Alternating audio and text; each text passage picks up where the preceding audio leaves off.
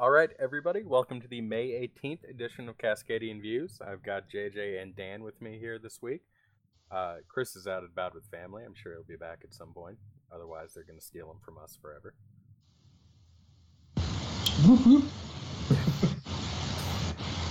we, uh, He's out for like two weeks now, or something? He's out for two weeks?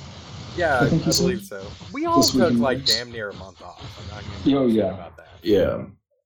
For sure. I mean, and I'll be gone probably in like a month because I'll be down in California. But we'll work that out. Uh, our our big, I, I think our biggest national story of the week was really the wave of abortion bills that really set out the tone. Uh, some with the explicit goal of overturning Roe v. Wade. So uh, there's no misunderstanding about where they're coming from. Uh, Dan, you were seemingly way more up on this than me. I, I had been aware of the ones in the news from Alabama, or excuse Mhm. me, from Georgia and Missouri. Uh, Alabama apparently passed an even stronger ban, uh, Right. as well. Yeah. Uh, Georgia and uh, Ohio actually were the first two out the gate, uh, and their bills were fairly similar. They're called they're so-called fetal heartbeat bills, which restrict any abortion, actually criminalize any abortion that takes place after basically six weeks. Which uh, you know, pregnancy terminology is six weeks after the woman's last period. So really hard to even tell you're pregnant at six weeks a lot of the time, unless you're really checking for it. Uh, so they were the first ones out the gate. And then uh, this week, uh, Alabama also passed their law, and uh, Governor Ivey signed it, I believe, on Thursday night. And then, uh, just in the last couple of days, the uh, Missouri legislature passed a law that's maybe slightly less stringent. It only criminalizes it after eight weeks. So, um, yeah, woohoo there. And the governor there is also expected to sign it. Um, really, really harsh laws. Uh, I believe the Alabama law and the Georgia law as well also have provisions where that criminalize so-called abortion trafficking. So if a woman tries to leave the state to procure an abortion, she can also be prosecuted. It's just really, really vicious and aggressive uh, laws that are being passed here, uh, with the expectation that the court is going to be more sympathetic for to them. Uh, so yeah, that's that's the that's the quick rundown. The uh, the bills here seem to have really taken um, a much harsher tone than I would have expected them to do. They usually kind of needle around a challenge and pick away with it, but I mean, these are so bad. Tomi Lahren and uh, what's his name, the Pat Robertson, are calling Right. uh, to extreme. yeah. Well, it's it's a. Oh, go ahead. Sorry. I, I was just gonna say that's that's not the people you expect to be on the side of whoa whoa whoa let's slow down on the pro life stuff. Yeah. Well, I mean, Lahren, her her whole uh I think part of her brand is that, you know, while she's a Nazi in every other aspect of her politics, she is personally pro-choice. Uh, and yeah, I don't know where I'd have to look at the context for what Pat Robertson said. My thought is that a lot of these objections would probably be uh, well, kind of a mirror image of you know some of the arguments we have amongst ourselves on the left, like whoa, whoa, whoa, you're going to provoke a reaction, you're going to uh, get a backlash, and then we're going to work, be worse off than we were before. I think that might be what Robertson might be getting at is that without these Yeah. kinds of exceptions, uh, the law is going to be much more easy to challenge and eventually overturn. And in the meantime, provoke a political backlash. That, that does Yeah. kind of track with what he said. Uh, he called it an extreme law. And he said they want to challenge Roe v. Wade, but my humble view is that this is not the case that we want to bring to the Supreme Court because I think this will lose. Uh, Yeah. He cited the lack of exemptions for rape or incest and its punishment of up to 99 years in prison for performing an abortion. He thought by itself would be it. Yeah. So a total realpolitik argument then. And that honestly has a lot going for it. Uh, it's easy to forget that Robertson himself is a lawyer, and Yeah, I, I think he's right. I mean, if there's any of these uh, laws that Roberts is likely to give, or Kavanaugh for that matter, is likely to give the thumbs down to, it's probably the Alabama one.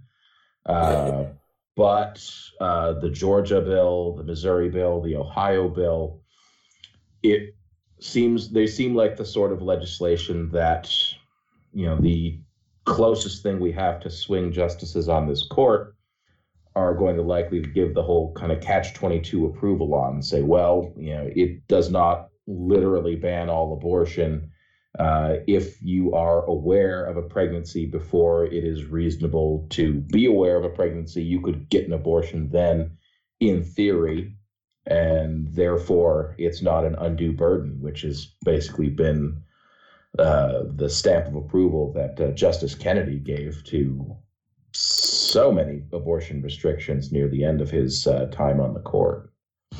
God, and that kind of makes me wonder, like, if the Alabama one has been deliberately positioned, since all of these have come out at roughly the same time, like, is deliberately positioned as the easy target extreme version to allow the others to become established precedent. Maybe. I think they're also just that savage.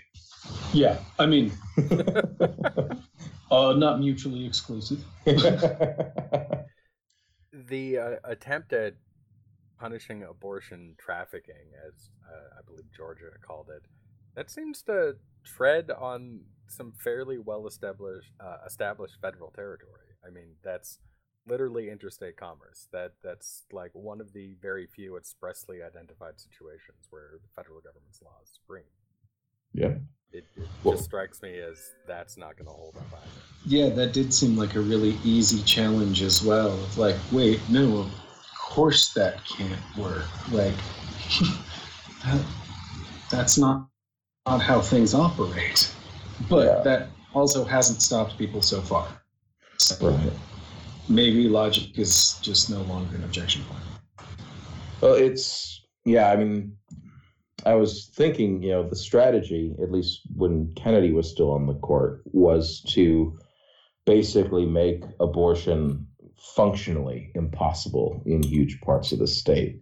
You know, put really high bars for opening up a clinic or keeping a clinic open, require lots of standards that don't exist for any other medical procedure in order to keep a clinic open and you know drastically reduce the number of uh, facilities that could offer it. So, gosh, they were down to, I think, less than half a dozen in all of Texas as of uh, the end of the Obama administration. And in a number of states, it's just completely and effectively unavailable anywhere. I'm pretty sure we have more places in the Portland metro area than in all of the state of Texas. Oh, yeah. And think about how massive the state is, and think of if you you know, need to make arrangements to go somewhere. And oh, by the way, there's a waiting period, so you need to spend you know more time waiting to get an abortion than you would to get a gun, uh, or you know all these other hurdles that get put in place. You have to travel, stay in one place for a significant period of time, and that was all before we started seeing these attempts to actively just ban the procedure outright and criminalize it so that if you do manage to find a way to get one, or if you happen to have a stash of uh, what's it, RU four eighty six, uh, or whatever you know yeah, the current version of the pill, the morning after pill. Uh, if you just happen to have some on hand that you can use, and the state finds out about it, that's also criminalized, and you could face a lot of jail time for using it. I mean, all these you know. Isn't just, that pill non-prescription in several states? Yes, over the counter. Yeah, absolutely. So yeah, you you could get a large quantity of it, but you, and you use it, and you could be subject to prosecution. So these it's are just such a weird, incredibly vicious when it's laws. Literally over the counter in in many states that I'm aware of, and then just merely possessing it in another state is a, a huge crime. Well, I, I assume you could still possess the medication, but using it would be yeah. the criminal act. Yeah, yeah. Just absolutely bananas because it's it's a medical procedure and lots of women need them. So it, it and it can be done relatively safe. It's certainly safer than actually going through the process of uh, nine months of pregnancy followed by birth. I think we can all rest easy though, knowing that Susan Collins said she would not vote for the Alabama abortion ban. Yeah. well, and I'm sure like four people actually believed her. Well, I mean, she's not in Alabama, so she fucking can't. Yeah. Well, don't you tell her that, Rob. yeah. I mean, that'll be the next thing, though. I honestly assume is once once they do get something that either formally overturns Roe or drastically reduces it, the way uh, Kennedy and uh, Roberts had done over the previous terms, federal's probably next. I mean, I mean, with the Democratic House, though, they're not going to well, yeah. that on the federal level. Yeah and the Senate won't take it up as long as there is a Democratic House that won't pass it. Um, but yeah, I, I, think it's definitely on the agenda. And the next time you see Republican trifecta government, I would not be surprised if someone tries to push that through. Speaking of possibilities for the next government, um, how's that for a segue? Yeah, that one that one was good. That was one. How about them ones. Joe Bidens? I'm gonna memorialize that one someday. Uh, we yeah we should check in on the primary race. Um, things are different than they were before. I think mm. Warren is establishing a credible claim to either number two or number three. Uh, Bernie has been in, in fairly severe free fall since Biden entered the race uh, he's down to that 10 15% range with Warren. Um, and then Biden is just completely eating everybody's. Uh, Thus, solidly proving America's huge boner for any white man to be doing this job. Like, mm-hmm. they're just like, oh, that's it's an old man. And sure, he's crazy, but he's fine. He's, a, he's an old white guy. He's fine. And then Uncle Joe comes in, and they're like, "Oh, the other crazy uncle. we like him so much more." Yeah. While Elizabeth Warren is just like writing multiple dissertations in her sleep in America, and everyone's like, "Um, I don't know if she's ready." So the the weird thing about Warren's kind of uh, emergence into the top tier of this race has been that she hasn't done anything different. This the Warren campaign has not changed in any noticeable way since she announced uh, whatsoever. She's holding the same type of, of press conferences that she always did, which are really at least three quarters college lectures. Uh, I'm I'm actually quite entertained by them. Um, and I say that as a man who occasionally watches college lectures on YouTube. So mm-hmm. maybe I'm predisposed to that. But I really feel it's what political discourse should be, honestly. Like, I appreciate that she talks with people. Yeah, and I, and I, like, and that you've got to get into the reads sometimes. And yeah, it's a little tricky and it sucks, but like, we got to get there to have a real conversation. You have some confidence that the person knows what they're doing. Yeah and end that. Mm-hmm. Uh, the reason I bring up the fact that it hasn't changed much is to really discuss something that has started happening is that the press has started covering her more. Um, mm-hmm. Um, Warren has has now achieved rough parity to her, her polling percentage uh, in terms of her, her media coverage, and that was not true for the last three or four months. Mm-hmm. Um, and I I just I wonder a little bit if the press has kind of warmed to covering that sort of story. Um, Amelia pointed out in the group that uh, it may not necessarily be inherent sexism in the media, not to diminish that problem at all. It may be that Warren's particular style is, is kind of hard to cover as a news product. Uh, yeah. It, it doesn't really fit in any of the normal boxes, and they may have been uncomfortable with it for a while. No, it's not exciting TV. Uh, Lord knows it, it's the farthest thing from it. I mean, she has binders that she brings on stage with her. It's uh, it's not engrossing or anything like that, and I think there could be some truth to that. Although, I, yeah. I do think there's a large amount of institutional sexism in the media. Yeah, I mean, and and to that point, I will offer as my most basic evidence Wolf Blitzer. Yeah. that dude is not scintillating TV, nor I think really has he ever been. Um, I hear his beard has And a separate yet- contract with CNN. right? Like, but that says a lot to my point that, like, honestly, the best and most interesting part about Wolf Blitzer is his beard. it has been for like a decade. The rest, like, it's a beard that has a man attached to it, and we're not actually interested in the person that talks. So, I, I mean, while there is part where I'm like, yeah, you know, sh- her style in an anti-intellectual cultural context, which is absolutely our cultural context around this type of issue in this country. Um, yeah, people see that as a lot more boring. But like, then there's Wolf Blitzer, man. Like, that dude has never been exciting, and that dude has been on CNN forever. I, I am frankly surprised he actually wasn't arrested on national security grounds uh, during the Obama bin, uh, Osama bin Laden thing. Uh, he was up there. He had the information. He wasn't allowed to release it. There was an embargo to a specific point in time. But for like an hour and a half, it was obvious to anybody who tuned in that we had got bin Laden. I called it an hour before the announcement on my Facebook feed because Wolf Blitzer was that obvious. He, he's terrible at what he does. He's just absolutely terrible at it. And the guy he replaced was pretty good. You guys remember? I think his name was Aaron Brown or something. I don't know. That's He was kind of a, a stuffy black guy, um, and he's gone on to have kind of a, a second career in uh, print media that's been pretty good. He's, he's Hmm. been an excellent newsman, uh, but his his tenure at CNN was cut short, and Wolf Blitzer took over.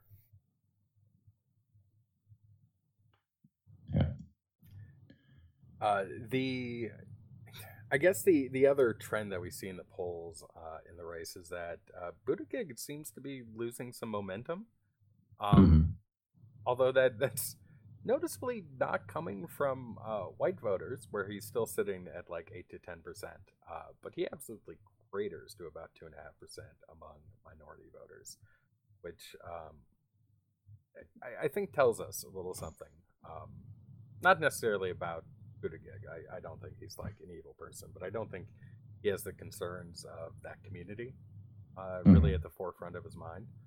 And so I, I, I think we can see that reflected in the polling. Uh, that's been hammered home lately with a, a bunch of stories about what his redevelopment plan has done to some of the people who live in certain areas of South Bend. And yeah, it, it's done a lot to revitalize the city and bring in reinvestment, but the cost has been of displacement of original things like that. Yeah. I mean, though he has been a quote unquote success story, it's happened in a very prototypical and traditional success story, which has victimized the people who traditionally get victimized by those success stories. It's it's not a great look for young pro- pro- young progressivism. Yeah. Right. Like we're, we're really supposed to be doing better and, and deliberately not making those same mistakes again.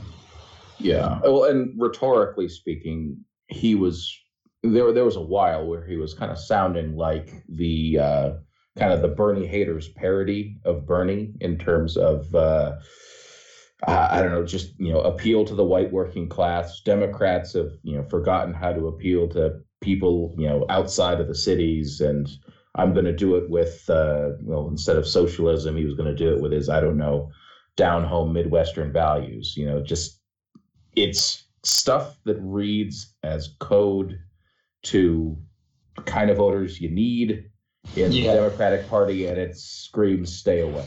I I saw a comparison to LBJ that I thought was really apt. Mm-hmm. Of, of that same kind of style of just like, yeah, so we remember this. Right. Like this happened before. You're just younger now. Yeah. Uh, O'Rourke has had the bottom drop out quite a bit, although Yeah. his his high was never all that high. Uh, He Mhm. peaked at about eight percent according to the Real Clear Politics average, and now he's down to about four percent. So he's lost about half his steam on that. I wonder how his money's coming in still, or if it is, because that was the one thing he really had going for him was, you know, Obama style fundraising. But uh, yeah, I, I don't know if that's kept up because uh, he was just short of 10 million as of the uh, reporting deadline, granted with you know much signif- significantly less time than the other candidates who'd been in the race. So that's I don't know. I'm wondering if that's drying up too with his support, or if uh, he's still at least got some stuff to spend. That'd be interesting. Uh, when's our Yeah. next round of financials due? Uh, that would be the end of June. So we won't know till you know, the debates if he's still got juice. Uh, Harris has been ranging in the polls from uh, about 8% to 12%, depending on who you ask, except for Harvard. Harvard has her at 5%. They really don't like her in their model. Hmm. I don't I don't really know what's going on with that one. And that one doesn't especially love Biden either. It's I mean it's on the higher end. It's Biden plus 30, but it's not the highest in the field. Yeah. So, uh, a little bit strange on that, but uh, Warren is in a solid third place. Her her average is just over two digits. Sanders is is sitting back. Uh, he's still at sixteen percent, but he's he's buoyed by an Emerson poll from last week that has him at twenty five percent. Nothing else has him within ten points of that lately. So Mhm. That might be a bit of an outlier as well. Um, he, he's been in the, the 15 to, to 14 range there. Yeah. I Um, think he's got a, I think he's got a solid support of around or a solid floor of around fifteen percent, and I'd be surprised if he drops much lower than that. Yeah, in fact, it does look like the free fall kind of tailed off. Um, Yeah. the, the big gap kind of froze for a bit and actually even moved a couple points in Sanders' favor this week, uh, largely because of that one Emerson poll that has him up at 25. Yeah, I, I think if Warren or Harris or one of the others is going to make gains, they're probably going to have to come at Biden's expense largely. Or peeling off the truly astronomical number of people between like 4% and 6%. Yeah. There's- There's like seven people in that bunch. yeah. The just all of the uh, everybody who's sitting at one percent or you know thereabouts. You know, just Yeah, Yeah. well, if one percent is a cutoff, we get all the way down to uh, Castro on the average. Gabbard Yeah. is just under that at 0.9. and then you get Yang, Inslee, Gillibrand at 0.7, uh, Ryan at 0.6, Bennet at 0.6, and Williamson at 0.5. Mm. I mean, I imagine all that shakes out pretty quickly after the first debate. See, Then you'll I, have a real formally established pecking order, I imagine. I think the Yeah. first debate could be absolutely crucial for a couple candidates. I, I don't think it'll change Totally. things much of the way Yeah. for, for some of them, but I think if Inslee's going to catch fire, Inslee's going to catch fire at the debate. Yeah. If in a same way, I I think it's both Warren, Harris, and Buttigieg's best shots. Yeah. It's like you've got to take down Bernie and Biden, mostly Biden, Mhm. but you have to you've got to take down Biden and then outshine Bernie so that you can get those numbers and show true believers that you can be the better Bernie. Mhm. Like that's definitely Warren and Harris's path to victory. Absolutely. Is like we can out reason Biden, but we still have the fire and the stones to get the Bernie people. I think that's true, but I, I also don't think the debates are nearly as crucial to them as it is for like Inslee. Like Warren and Harris and even Buttigieg are in the public conversation. Inslee is not. Inslee has one chance to go in front of like a national TV audience. Oh, for really sure. Mhm. climate change. If he is going to become a name that people even consider in the presidential race, he has to do it at the debate. He, he can't just be a background character and expect to actually get anywhere. Yeah, Yeah. I mean, and he has to force every other person on that stage to be able to talk intelligibly about it, which definitely the two old men are not going to do well on. Bernie's okay, but he he gets to a talking point too quickly that he's too comfortable with, and it kind of deviates from the point. And Biden's just way too old about it. Yeah. Well, he'll, Biden talks about middle ground and all this, just Yeah, not really in tune with the current. Biden still thinks that cap and trade is like the new thing. He's like, that's fucking dope, you guys. We're, we're gonna do it. We're, we've got Yeah, the finest policies of the aughts. Yeah. Yeah. Uh, Yeah. actually, cap and trade is going to come up a little bit later. Uh, there, there's still movement on that. Don't don't knock it too I'm- far. I'm telling you, Brock, I have it on good authority. I've heard somebody say it's the next new big thing. You know what? We'll just roll on to the next section anyway. There's there's not much more to say about the primary. Um, we covered last week the Oregon State Senate and the Republican caucus in that Senate fleeing, in some cases, the state to get away, uh, deny a quorum uh, in the Senate. They have returned and they have um, agreed to allow the the business tax bill that they were complaining about to pass. In return, they uh, get the governor to nix an already passed but not signed bill that would uh, gras- drastically cut down on the number of uh, exemptions that are allowed to the childhood vaccine schedule. Uh, this is important because Oregon has the lowest kindergarten vaccination rate in the country. Uh, almost, almost ten percent of our kindergarteners are unvaccinated. Uh, we allow, as the law stands now, exemptions for anybody who asked for it, provided they watch a short video on the State Department of Health website. I'm not making that up. That's Mhm. true. Um, the bill would have eliminated that. They would have uh, completely eliminated uh, personal conscious exemptions, uh, any sort of, you know, personal belief that vaccines were quote unquote bad or whatnot. Uh, that bill's been thrown out. That's in weird, weird grouping for me. It's usually, at least from my childhood, I realize times have changed. It's usually the more liberal politicians pushing vaccine choice, uh, just because of the the new age, you know, keep the bodily fluids pure movement that came out of the the left of the '60s and '70s and whatnot.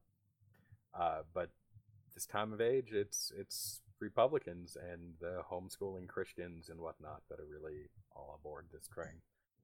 Uh, I'm all about that horseshoe theory. You know, you go far enough either way, and they meet. That's The the other major casualty of the negotiated settlement was a gun control measure that was most notable for raising uh, the gun purchasing age in Oregon to 21. It had the votes to pass. It will now not be brought to the floor. Um, this would have matched it to our tobacco age, which had recently, in just the last year or so, been raised to 21 as well. Uh, notably, one of the bills that the Democrats saved that the Republicans want scrapped, and I put saved in air quotes because we didn't have to offer them a goddamn thing. I think we are pretty stupid to do so. Uh, but one of the things we did save and are going to be moving forward with is a cap and trade bill. So, silver linings, yay. Although you guys just spent some time shitting all over cap and trade, so fuck you. I mean, Oh. it's not really like it. I don't hate it. I just don't like that Biden thinks it's our only opportunity, yeah. or or that that is like, you know, yeah, it's it's a thing, and it should have happened in the '90s. Right. And like, the quicker that we collectively get it together and be like, oh yeah, that's some basic shit. Like everybody needs to do that. Like cap and trade is super, super important. It's just it's just the beginning. Yeah. That it's like saying that if you go to work, you should get paid for your labor. That's like that's some basic shit. Like, yeah, everybody should be on board. When people aren't on board with that idea, we have problems. Yeah, well, I mean, yeah, it's it's the market friendly uh, approach to climate science. Yeah. really. Yeah. I And I I, kind of my- like that. My my libertarian economics professor in like 2003 just loved it. So yeah, I totally. we we allow people to make a profit uh, while saving the max amount of climate they can. You know, Yeah. you want Yeah. to it, create, it is it is literally the most incrementalist and corporate friendly version of a climate change policy you can have. Like this this was supposed to be the like the foot in the door to like the real things. yeah, and Right. one of the things I like about cap and trade is it creates a recurring incentive for greenifying. If you're making a factory, and you know a, a factory that does whatever is uh, allocated whatever number of pollution credits under the law, and you make everything green, you make everything emissionless. Every year you get those pollution credits. Every year you can sell those on.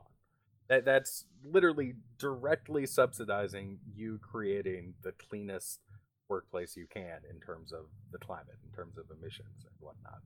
Uh, it's not like a one and done deal. It's not like a subsidy payment where you put on solar panels on your house and the federal government gets again thousand dollars in taxes whatnot.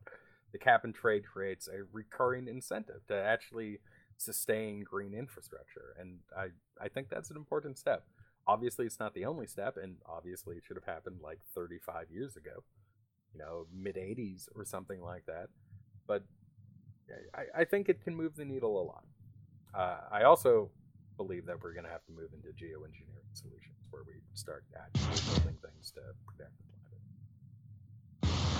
Yeah, I, I, I think that's absolutely true. I think no matter how many emissions we attend, intend to uh, cap and you know reduce here in the United States, the developing world is going to continue wanting to develop and get out of poverty, and they're going to do that by burning coal. So, yeah, the climate's going to continue to change, and we need to be ready for it. There's a lot of cool proposals, which I, I suppose we'll talk about uh, in the future, but uh, something even as simple as like a, a net screen between us and the sun uh, in in orbit similar that can do some station keeping and whatnot that blocks 10% of the sun's rays can counteract 10% of climate or, 10% hmm. of warming or something. That is fucking nightmarish. Oh my god. Night- nightmarish but necessary. Um, and there's also working carbon sequ- uh, sequestration. But how much is it going to cost, Brock? I mean, really? So here's here's where we get to the other one uh, that I'm real excited about in just in the last year or so, we we've seen large scale uh, trial runs that work at at fairly close to economic levels where you can turn a profit running these. Um, carbon sequestration from the atmosphere plants. There's a big one in British Columbia. Uh, that one has some backing through Bill Gates and a few others. Um, being able to, to yeah, that's my best hope. Yeah, There's another one that's a bit. That's that's the one that these. seems like the least amount of nightmare. Yeah. Though even still, like, uh, the thought that it still has to be profitable is like nauseating to me. Well, see, it's one of the big ways that we're going to jump from just you know profitable to actually creating a business around this is once we uh, collect enough from the atmosphere, you can actually turn this into to fuels.